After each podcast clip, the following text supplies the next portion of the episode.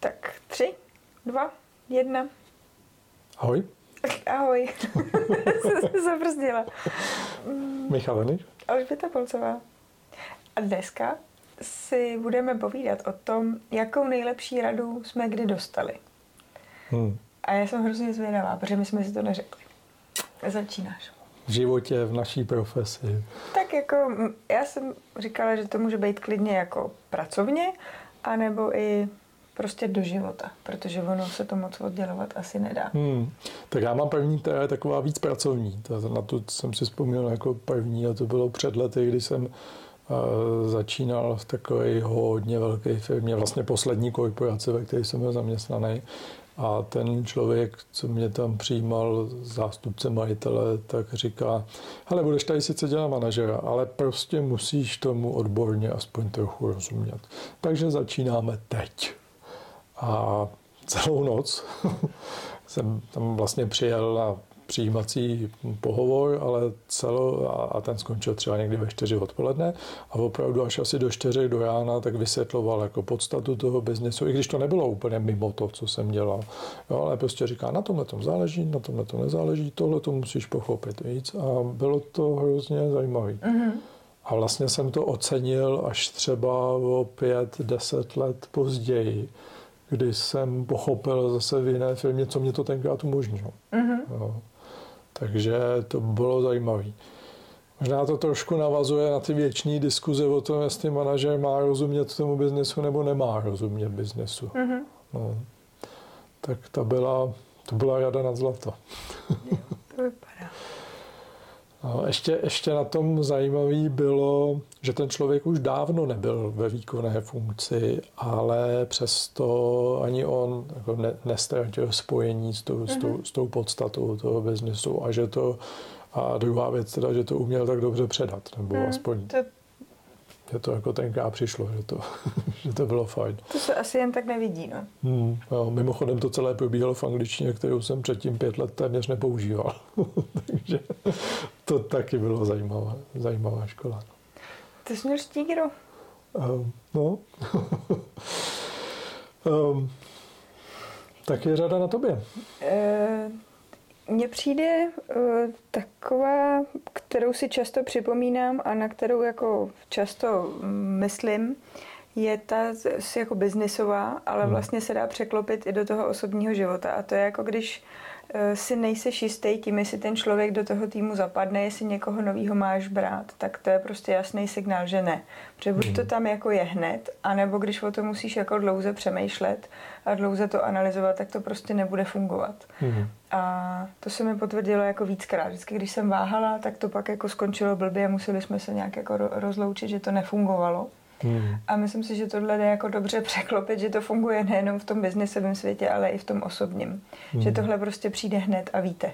Buď jo, nebo ne. Prostě tohle funguje. Jo, jo, jo. No, um, jo, ano, jde to aplikovat poměrně široce a vlastně mám úplně ty samé zkušenosti, protože v okamžiku, kdy já začnu přemýšlet, jestli ano nebo ne, tak tam začnou fungovat takový ty racionalizační hmm. procesy, se tomu říká, že jo? takže začínám jako skládat na hromádku argumenty, proč jo, a pak ukecám trošku sám sebe. A já bych možná na to navázal, protože já, to je taková rada 1,02 a, a to je, že pokud eh, vám to nevíde s tím nejlepším člověkem, který jste si vybrali, tak neberte to Bčko. Jo, ano. Jo. ne toho druhého, prostě udělejte to celý znova. Jo, a to taky musím říct, že bylo celkem procitnutí tenkrát Mhm. pro mě. Hm? Dobrý. Máš ještě něco? No, mám ještě jednu, která taky jsem jí teda dostal v souvislosti s biznisem, ale na druhou stranu si myslím, že ta je teda aplikovatelná i do osobního života. A to bylo na začátku mé konzultantské kariéry, a kdy a znáte to, že mm, odcházíte z té korporace, kde se o vás královsky starají, dávají vám ty a, velký platy a auta a takové věci. A a vlastně tenkrát, když mi to ten kolega vysvětloval, co to vlastně je ten konzultantský život, tak říká, hele, jako bude spousta příležitostí, které e, sice vypadají, že se na ní dá dobře vydělat, ale e, prostě pamatuj si, i, když v tento okamžik nebudeš mít žádný výdělek, tak prostě ber to jenom v okamžiku, kdy tě to bude bavit. Mm. Protože jakmile tě to prostě nebude bavit, tak to mm, bude dalo by se říct v úvozovkách jenom práce, ale hlavně to prostě bude špatný pro obě dvě strany. Uh, což... Podepisuju. no, což tak samozřejmě v okamžiku, kdy nemáš čím zaplatit ty složenky, tak, se, tak občas jako to nutkání vzít úplně cokoliv e, fakt jako není malý, ale na druhou stranu zase tisíckrát, co mi to od té doby vyplatilo a myslím si, že to je jedno z hlavních kritérií, kterým se řídím do dneška. Jo, to mám hodně podobně. Mm, mm, mm. Teda uh, občas na, na workshopech dávám lidem otázku, když se dostaneme do toho, proč jsou v té firmě a, a nějaký diskuze o strategii a tak, tak se jich ptám, koho to baví tady v práci. A já nemám úplně nějaký přesný procento, ale stává se, že občas nezvedne ruku téměř nikdo. Uh-uh. Jo, to, fakt se to stává. Mm. A to si pak říkám, sakra, sakra, sakra. S tím jsme neměli začít zrovna tím letím. No. Ale nutno říct, že xkrát se mě stalo, že zvedli ruku téměř všichni. No. No jasně, tak dovedu si představit spoustu lidí, kteří chodí do práce, protože z toho mají prachy a mají to, tu zábavu a tu radost někde jinde. Ale to určitě není jako uh, případ těch lidí, jako který jsou sami na sebe. To by byly blázni. Hmm.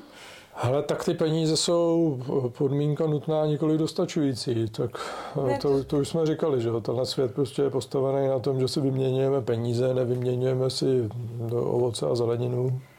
Ale no. Jo, já jsem to spíš myslela tak, že jako uh, když má někdo vlastní firmu, tak těžko bude dělat něco, co ho nebaví, protože do toho dává jako takový hmm. energie a času, že jako je to nepředstavitelné, aby tě to nebavilo a pak si kolikrát sám vyzkoušíš, vyzkoušíme, že když do něčeho takového jdeš, tak to prostě fakt nemá cenu a nakonec mm. to je jako mínusový stejně. Mm.